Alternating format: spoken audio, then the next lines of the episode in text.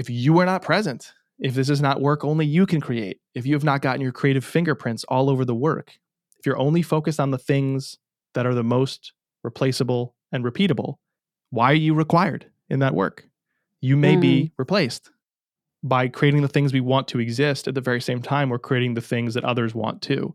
It's a very weird like mental yoga move that I think us creative people are always trying to figure out and at least at this stage of my career or chapter that I'm in, I found that it's very useful for me to just let the version of myself win that says the work is for me. This is your time. How can we earn twice as much in half the time with joy and ease while serving the highest good? That is our guiding question here at the Free Time Cafe, your home for heart based business. I'm your host, Jenny Blake. Join me for conversations with authors, friends, and fellow business owners as we explore ways to free your mind, time, and team to do your best work. Now, on to today's show. Welcome back, free timers.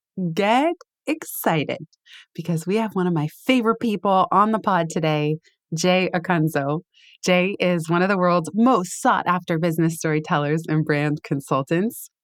He is amazing in so many ways, but I have to say that Jay is such an advocate and has such a deep commitment to quality and to helping people who do creative work do more of their best work. So much of what Jay does has been an inspiration to me over the years. Actually, we both worked at Google at one point in time, never in the same offices.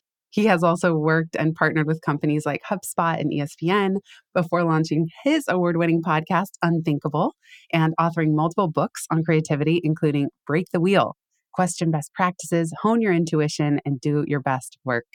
He has helped other people develop all kinds of original podcast series. He had a show called Three Clips that I loved that he ended up selling. So bravo to Jay for even seeing the arc of a podcast all the way through to an acquisition.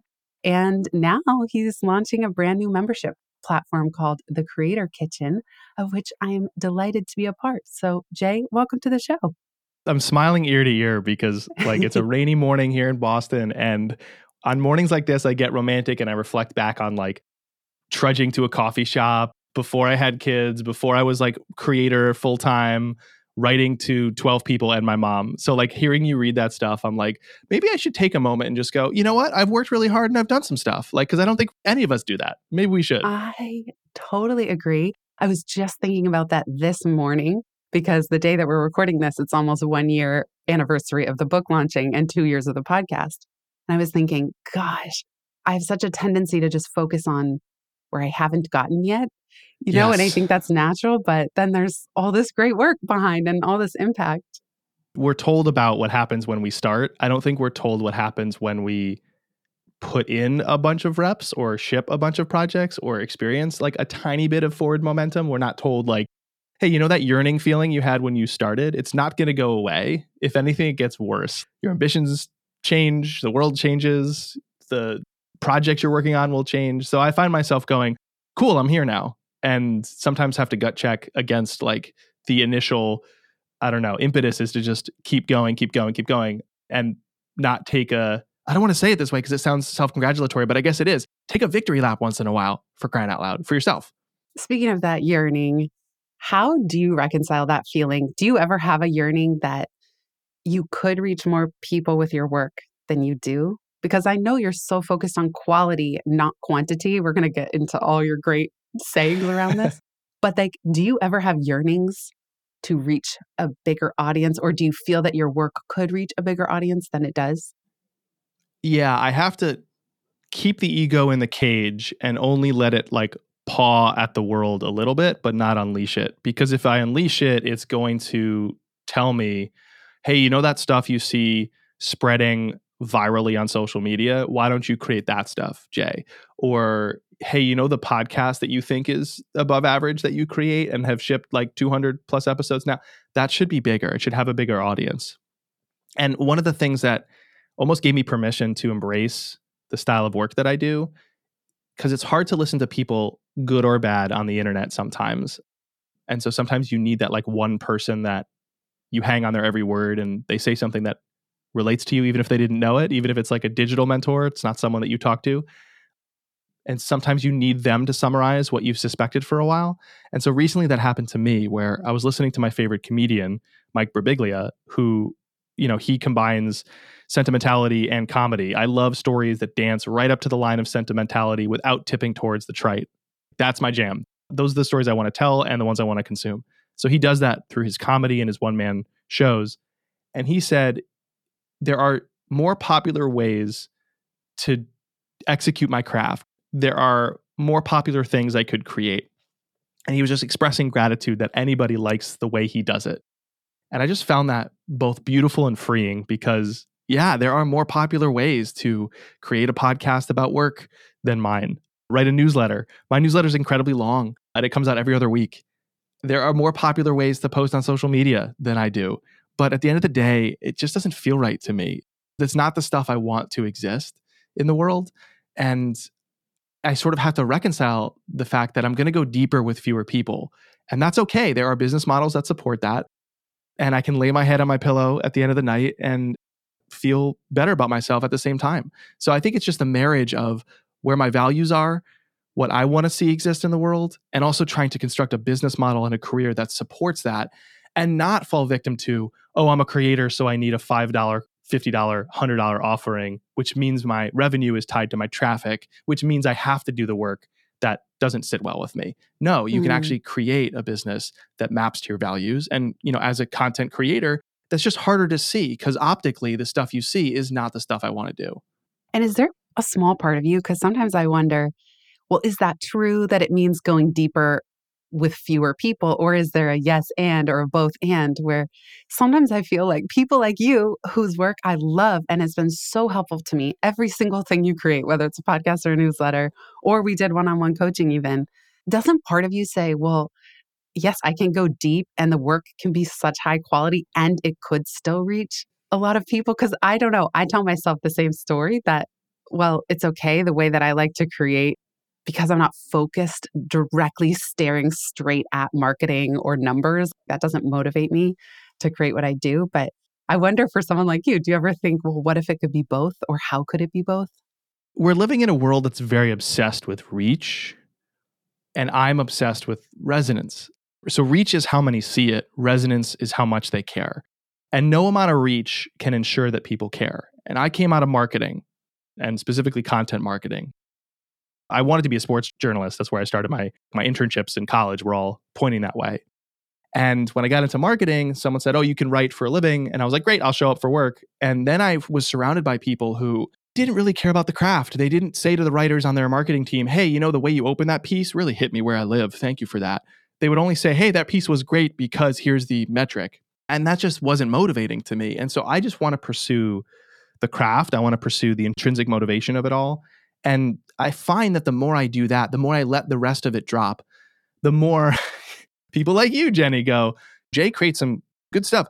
Bill, Sam, Michael, and Mary, you should know about Jay. And like, yeah.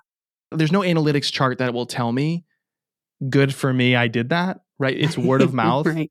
But I do think people are starting to get smart to the fact that there are things that you have to earn that you can't buy. And we ought to be measuring those things too. Like you can buy downloads for a podcast, you can't buy episode completions, you have to earn it.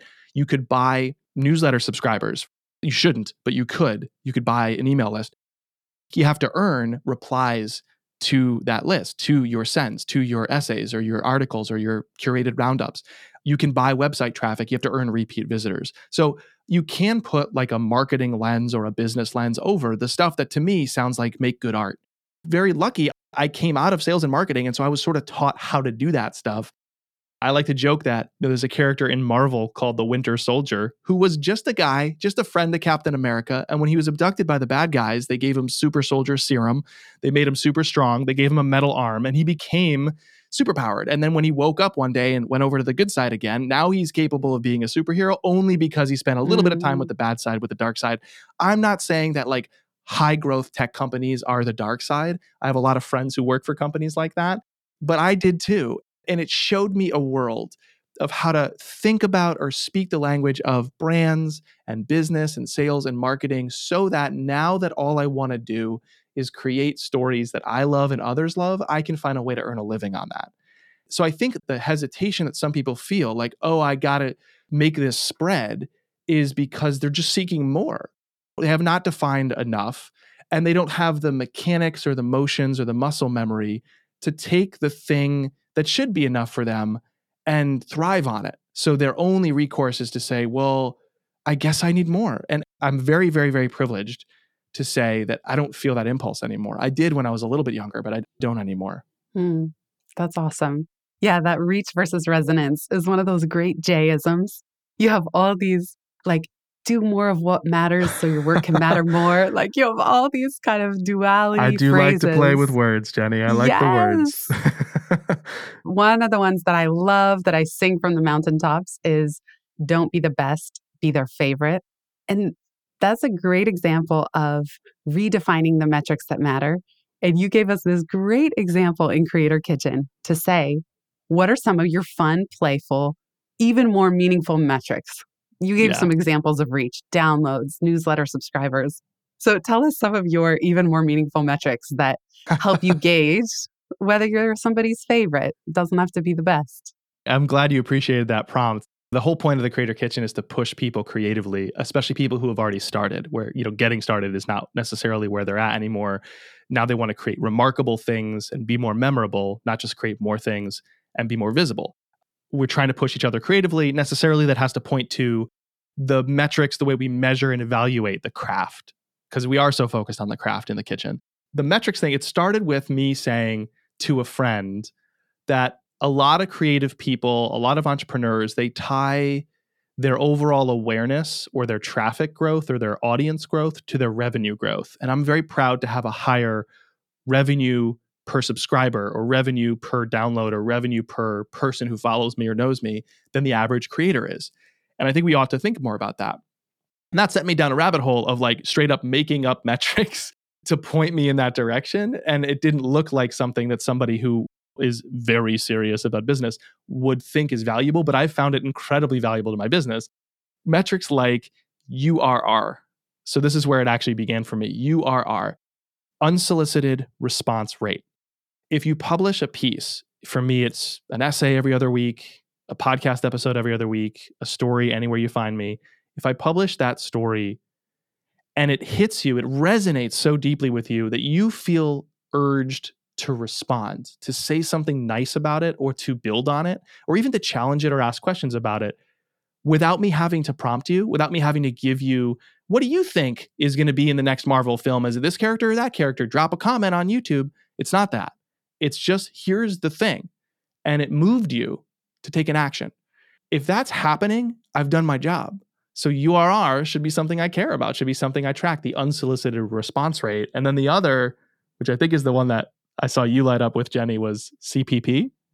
Oh my gosh. Yes. I love this one. Yeah. So CPP. this one. This is the crystallization of moments that I have. CPP stands for cackles per piece it started with me editing Unthinkable. Unthinkable is a highly like designed show. It's not an interview show. There is an interview driving it, but then we do a lot of editing. There's a lot of little moments, little vignettes and asides and immersive experiences.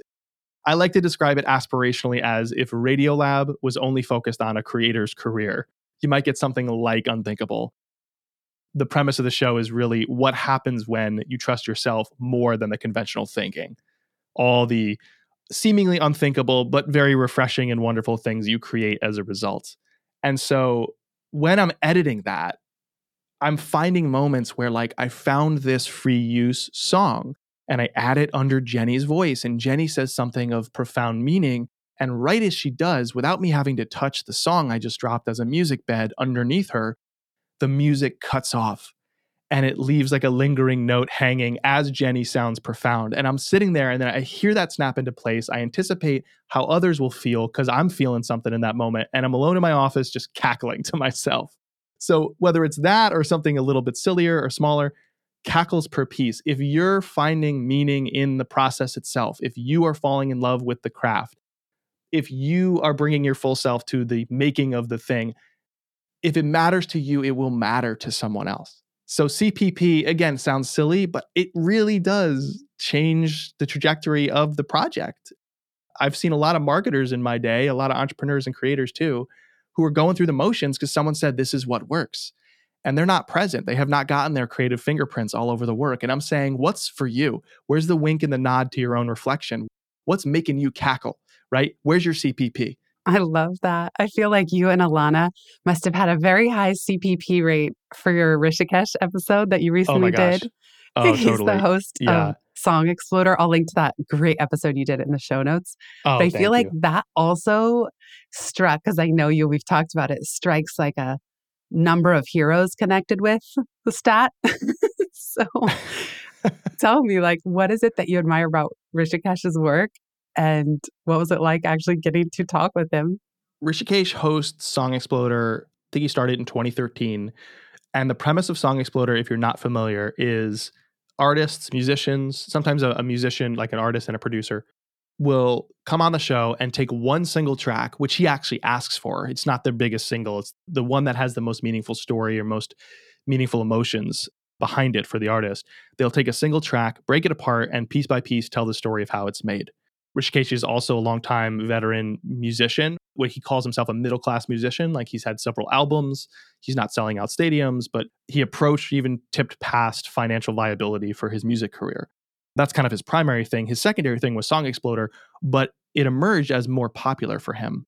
Vulture even called it the best use of the podcast medium ever. So that's me being a hype man for what I think is one of the best craft driven shows on the planet. And Alana Nevins, our producer for Unthinkable, she and I were talking about this renewed premise that we have about when you trust yourself more than the conventional thinking. And one of the things that we realized was when an idea like Song Exploder just clicks when you encounter it, like, of course it would exist.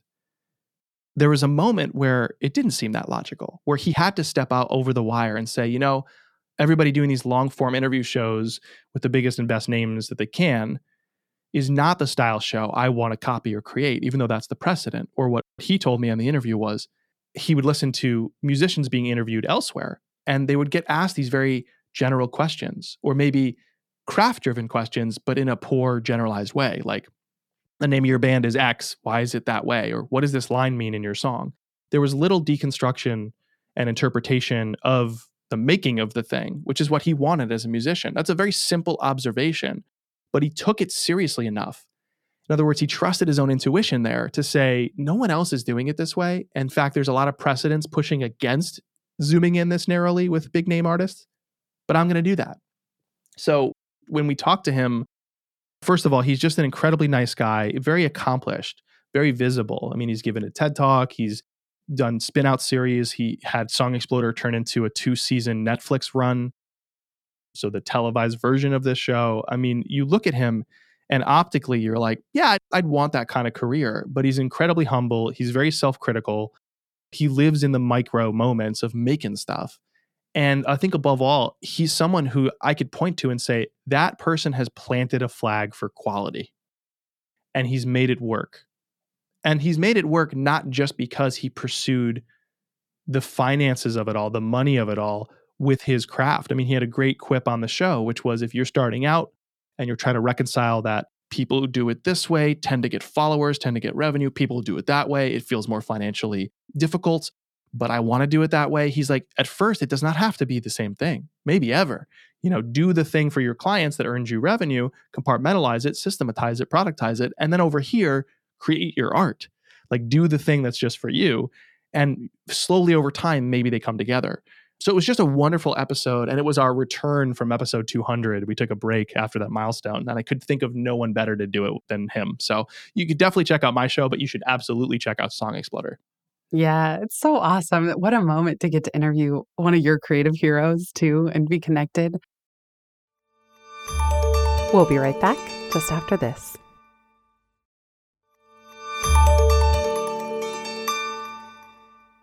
Speaking of episode 200, welcome to the jumble.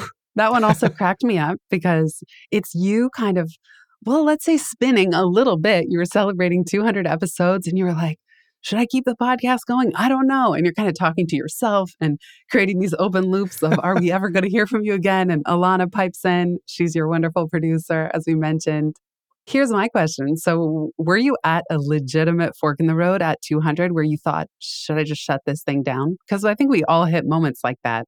Jenny, I was at a legitimate fork in the road at episode 12, at episode 15, right. at episode 25, at episode yeah, 75, totally. and definitely as we approached episode 200. One of my questions when I talked to Hrishikesh in that episode was, you know, there's leaner ways to edit a show than the way Song Exploder or Unthinkable sound. And every so often when I'm editing, I think, why do I do this to myself? And I asked him, why do you do this to yourself? I was legitimately at a crossroads where I'd been doing this show for a while. And Unthinkable, it's an interesting beast, not only because it's atypical in the workplace to sound like that and have a show like that, but also because if you were to like draw the classic marketing funnel for my business, people might assume that Unthinkable sits at the top of the funnel. By the way, I think a podcast is terrible for top of funnel growth. It's great for straightening the funnel, it's great for getting closer to people who already like and trust you and truly earning passionate super fans. So put the marketing lingo aside for a second and just look at like my business. It is not in the marketing funnel. It has marketing advantages. But what I realized is where it started is actually where it belongs. Where it started was a really great friend and mentor named Andrew Davis, who I think is one of the best business speakers alive. He's just like an absolute dynamo on stage and has huge ideas. You know, kind of like if Malcolm Gladwell and Alton Brown, one of the guys from Mythbusters, focused on business, you'd get Andrew Davis. He helped me start my speaking career. And he also helped me craft the initial vision for Unthinkable, which was not as a marketing thing. It was as an IP development engine a laboratory to aerate ideas, collect stories, find a way to extract insights from those stories. You know, very useful for developing a speech, very useful for developing the book, very useful contributing now to the Creator Kitchen. And I lost sight of that for a time. And I think because I lost sight of what it was for and who it was for, at episode 200, I went, I could see myself walking away and I don't know what to do for 200 to make it special. And I didn't want to do like a victory lap because it didn't feel like I'd arrived victorious to that episode. So I did like essentially an audio existential crisis. Yeah. if you can call it that. it was called Welcome to the Jumble because I was really trying to throw you into the jumble that was all the threads in my brain that I was struggling to pursue. And that's an example of also letting us in, which is who you're serving, because you are serving people creating things. And trying to redefine success and this commitment to craft. So, I mean, it's also to get meta. It just kind of spoke to all of us who yeah. have those same questions. My work is incredibly meta. I make things for makers. And so I can give you what I made, and hopefully you think it's good enough that you also want to know how I made it, which is a very big impetus behind me starting a membership program for makers. But with the show, it's always been this mini existential, sometimes not so mini existential crisis that I face because if I could wave a magic wand, I would have the time in the day to also pursue six or seven other shows. That was another reason I was like, do I set this aside because I have more in me? So I needed to find a way to be more intrinsically motivated by what the show is for and who it's for. And at the end of the day, the who it's for is very simple. It's for me. I'm creating something I want mm. to exist. Mm. And at the same time, that makes it a lot better for you. And I think a lot of people lose sight of that when they walk into the business world and search for a generic sense of what works or a best practice. But I'm a big believer in what David Bowie said, which is never play to the gallery. That's when an artist does their worst work. And, mm-hmm. you know, I don't think there is a reason that you can't create some things that are certainly just for the audience because that's what they want. But I mean, increasingly, we're seeing with the rise of AI, this has never been more clear to me if you are not present, if this is not work only you can create, if you have not gotten your creative fingerprints all over the work, if you're only focused on the things that are the most replaceable and repeatable, why are you required in that work? You may mm. be replaced by creating the things we want to exist at the very same time we're creating the things that others want too. It's a very weird like mental yoga move that I think us creative people are always trying to figure out and at least at this stage of my career or chapter that I'm in, I found that it's very useful for me to just let the version of myself win that says the work is for me. Mm. That's so interesting. Yeah, I didn't expect you to say, who's it for? I'm like, oh, you'll have some brilliant answer of what certain type of creative. And yet it is, because if it's for you, then it is for us, those of us who resonate with you. and uh, reminds me of Tim Urban, who talked about creating for a stadium of 10,000 of himself. Yeah. Did, did you ever encounter that? Yeah, he said that. It's one of those lines he takes with him. See, he said that on my show as well. Oh, he did? Ooh. Yeah, he said, I create for a stadium of Tim's. The other one I would point to is from one of my absolute storytelling heroes, Anthony Bourdain. And he said that creative people, there's a little bit of, I think the phrase he actually used was monstrous thinking. But he also went on to say what he means by that is it is not rational that you would think I can take this story or press this perspective through my own lens and out into the world, and you will buy the book. You will stay past the commercial. That is not rational thinking. Or the author, AJ Jacobs, who says, you need useful self delusion. I think emphasis is on useful there, but you need useful self delusion as an entrepreneur, as a creator, as a communicator, because you need to proceed as if like this is going to work. Of course it's going to work, even though you're doing something that is unproven that may not work. Of course that they'd want my perspective or my lens. And if you're struggling with imposter syndrome, I think a great way to do that is that's what motivates me, all those ideas. But you can completely drop that and run in a different direction and treat yourself more like an explorer. I mean, that's what AJ Jacobs does. He has a book called Thanks a Thousand, where he tries to thank every single person involved in his morning cup of coffee. And he goes on this journey. It's a very exploratory style that he writes with. Well, when he says useful self delusion, he's saying, I am delusional enough to think that I can go and explore. He's not saying that I am the best or I am the show. And I think that's useful for imposter syndrome because then it's not about who you are or what you are, it's about the thing you found. And if you don't like it, no problem. I can go find other things or I can go find people who like what I found. But nobody, you know, who goes and rummages around in a closet or digs a hole in the ground is wondering, am I worthy of doing this? Am I worthy of trying to find something, right? Right. So at once I'm having this debate in my head. Again, back to episode 200, Welcome to the Jungle. I'm thinking to myself, when I walk on a stage, when I fire up the mic, when I'm talking to you on your podcast, Jenny, I'm thinking to myself, I'm the baddest MFer in town. And I'm also thinking to myself, I'm not worth a damn. I'm just a vessel for the, I'm just going to go find some stuff and present it to you. So I don't want to make it out to be this nice, clean, simple solution. I think creativity involves so much mess, so much jumble that on my show, I risk oversimplifying it and saying, just act like an explorer. It's what you found. That's your work. So don't feel imposter syndrome. Or walk up on that stage like you're the baddest person in town, right? No, I wanted to take you into all this interconnected, ridiculously messy processing that I'm always doing, because maybe then you're listening going, oh, okay, so I shouldn't have any negative self talk over the fact that I'm also feeling this way.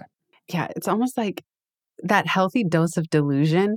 We do need it in order to create anything at all and have any hope for the work at all. And then it's just like not drinking too much of the delusion.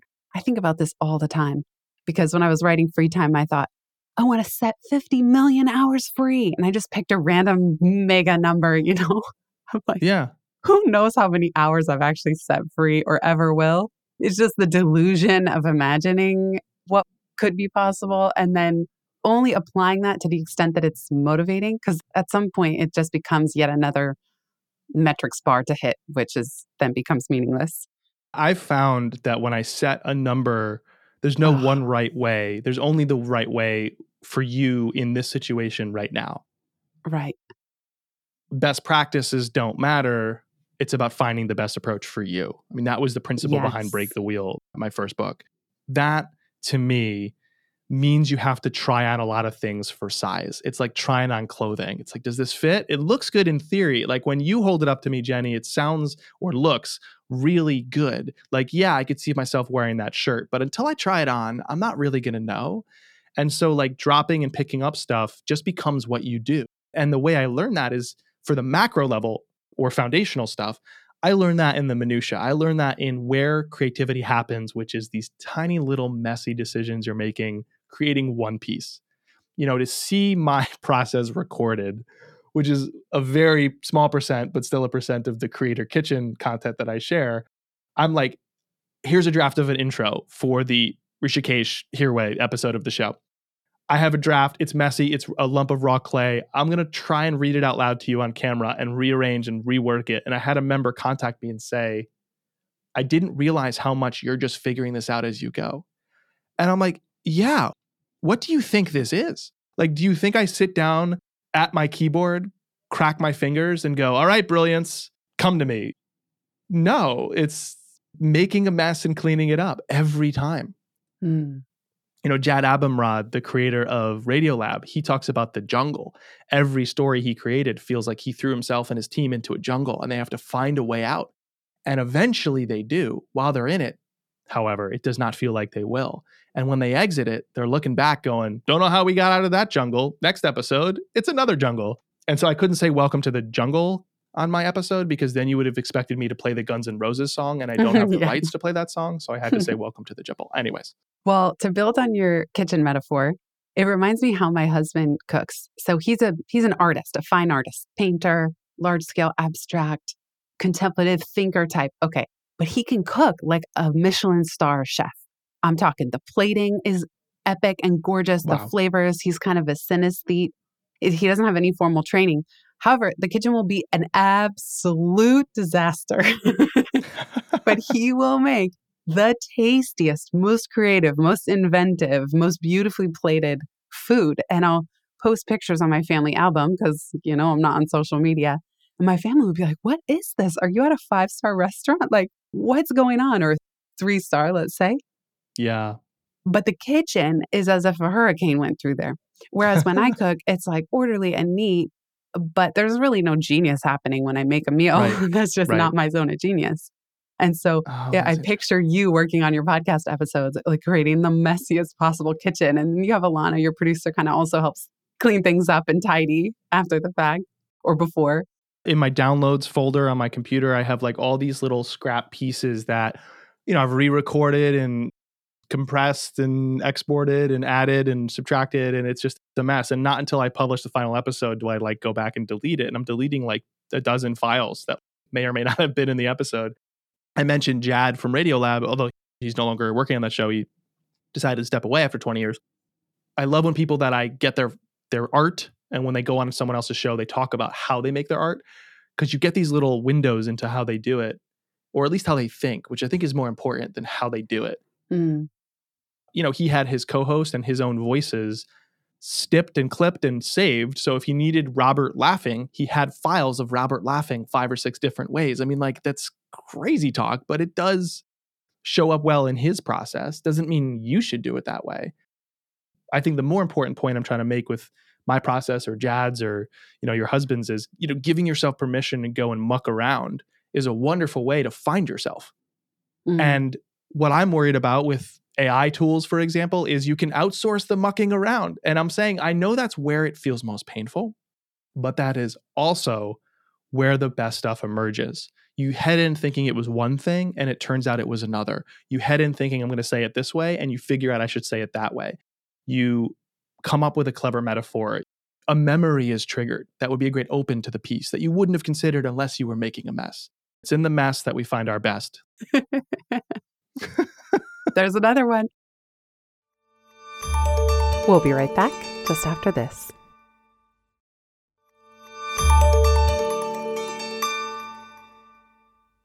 You also said something that I just want to highlight, I want to underline of pressing an idea through each of our own unique filter. And I want to give listeners an example of this because I did engage with Jay at the end of the year to kind of just check in on the podcast, see if it's going the right way. He has all these incredible templates and all this. And one of the things you told me, it's like every interview or every conversation or even solo episode should be pressed. I'm thinking now, continuing with the kitchen, like a garlic press or a pasta press. You know, you put the raw ingredient in and you press it through. And you told me somebody should not come on my podcast because they have a book out.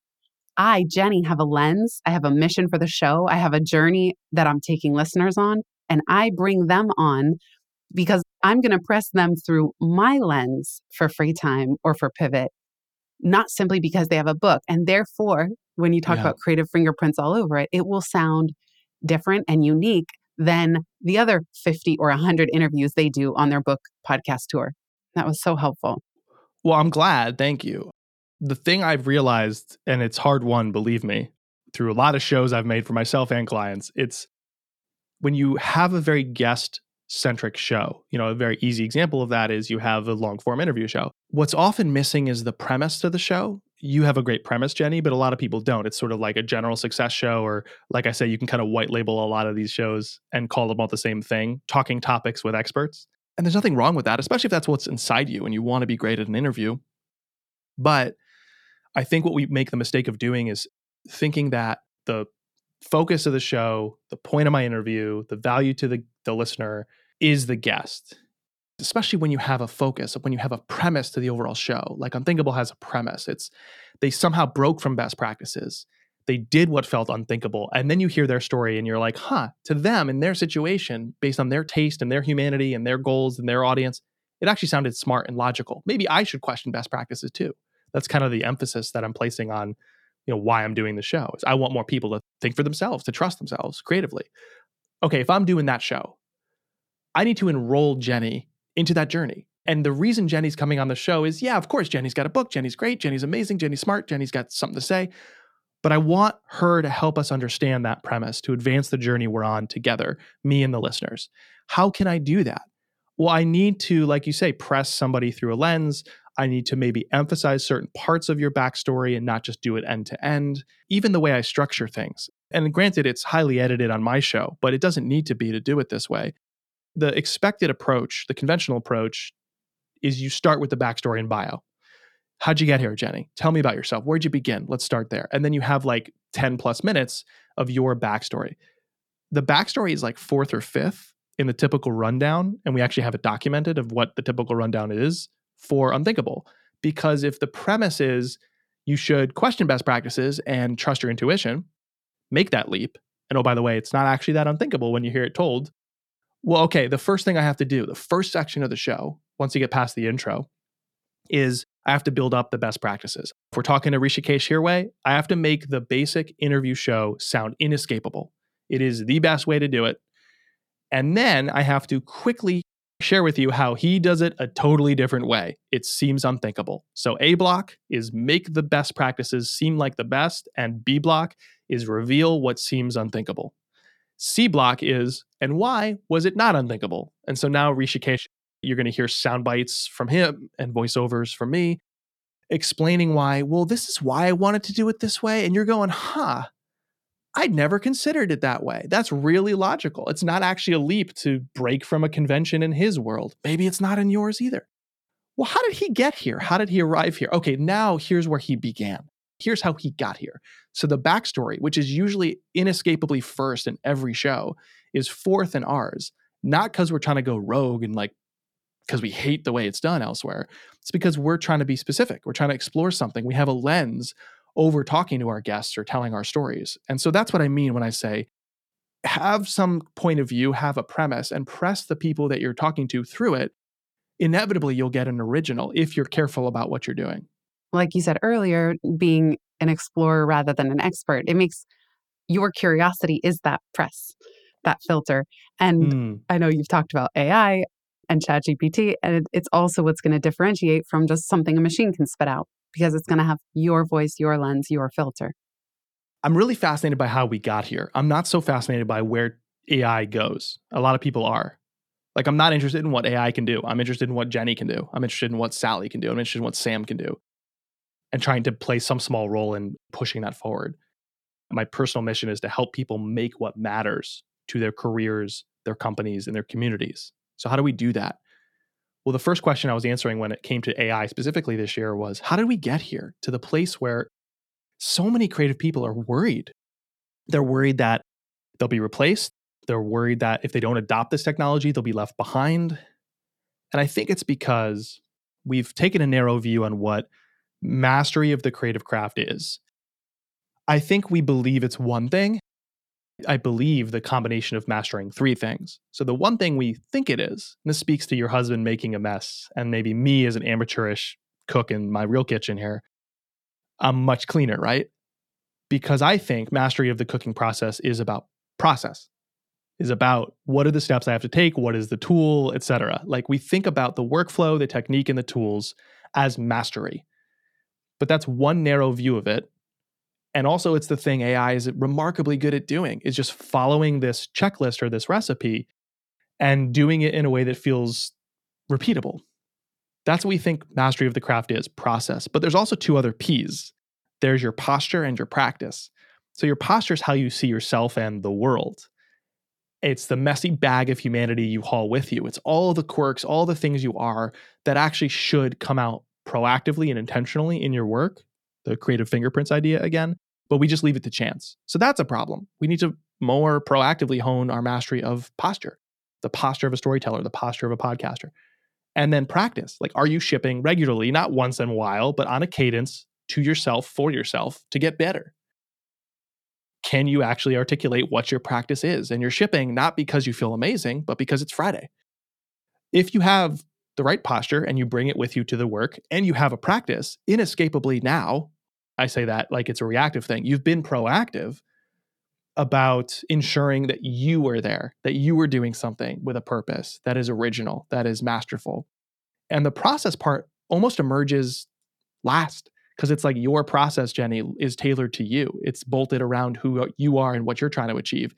And if you need it, you can go get a part or a piece from someone else who says, oh, tell stories this way, use this story structure or use this technique.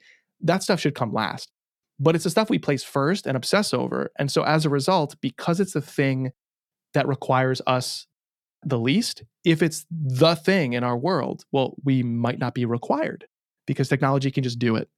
I think that's the danger that we're all facing. Mm.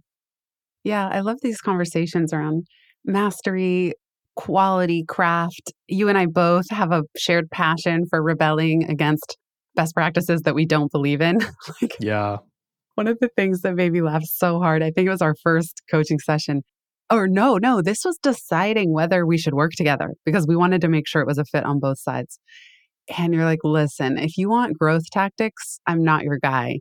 I'm really not here to tell you how to like, what did you say? Like take a shiny piece of poo and then slice it up 20 ways and then put, oh yeah, yeah. Put 20 pieces out into the world. Yeah.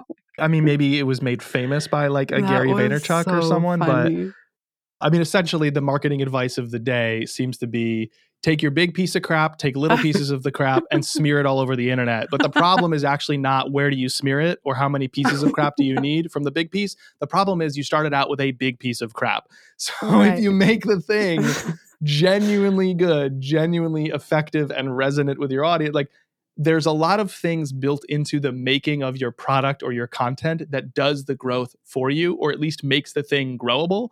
But what most people are doing is they're trying to force the issue. Like it's a lot easier to get a well-built rocket into orbit than it is trying to take like a bunch of cardboard and duct tape and nuts and bolts you found in your garage, put something messy and awful together, and then yeet it into the sun. Right. So we've talked about quality and craft. How do you define it? Like for your lens on the world and you really caring deeply about this, how do you know a quality piece of content or mastery in somebody's craft when you see it?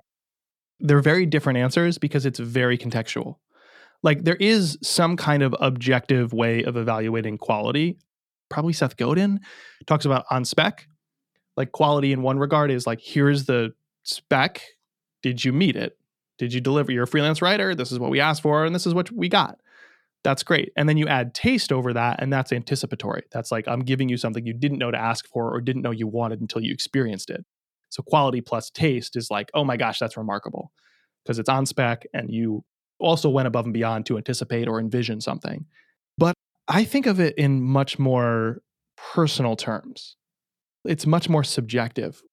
You mentioned at the beginning of our chat, don't be the best, be their favorite, which I love urging people to do. My favorite sports team is the New York Knicks, and for decades they were not the best. They were one of the worst, but they were still my favorite because it was a personal choice. And you can plot this on a pyramid. I've kind of constructed a diagram for some of my clients that I call the audience resonance pyramid. At the bottom is relevance.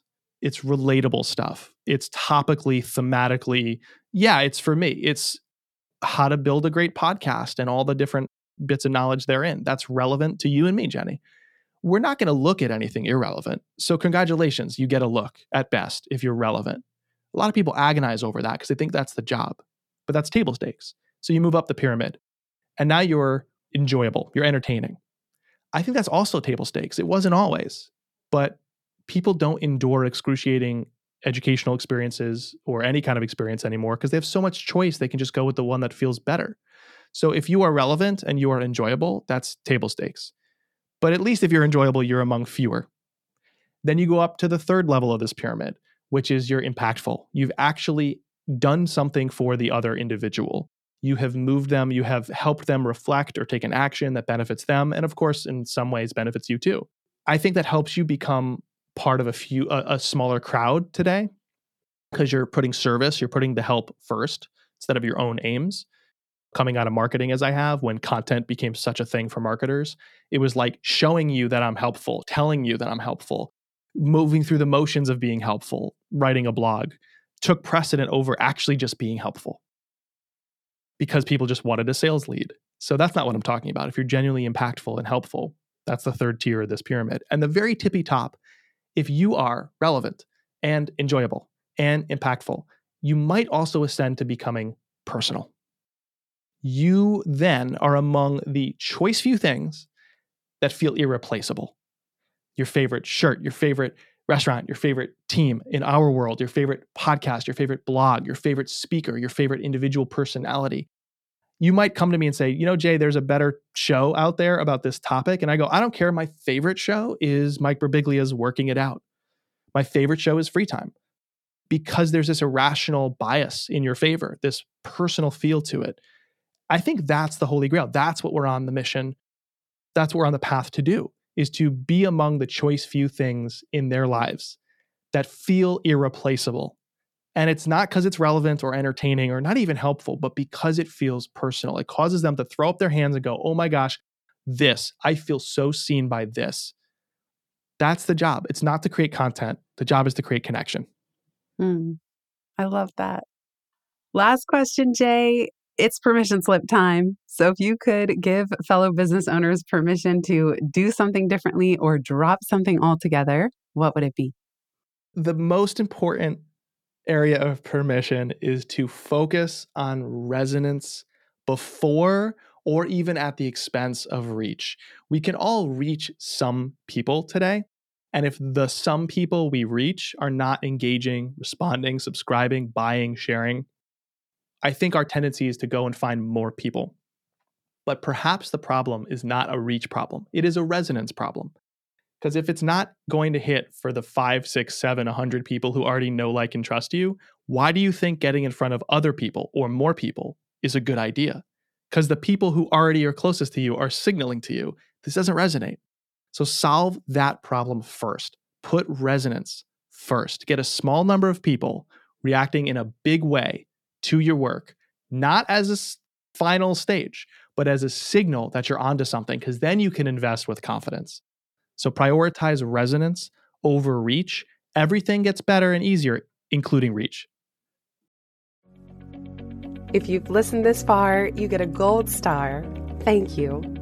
Word of mouth is the most joyful way we can grow this show, and it helps us land interviews with the luminaries and insightful guests that you would most love to hear from. Please send this episode to a friend who might find it helpful. And for show notes and related links from this episode, visit itsfreetime.com. While you're there, make sure you're subscribed to the Time Well Spent newsletter. You'll get instant access to my tech toolkit, a continually updated list of all the software I use, along with the total monthly spend to run my business, where no one works full time, even me.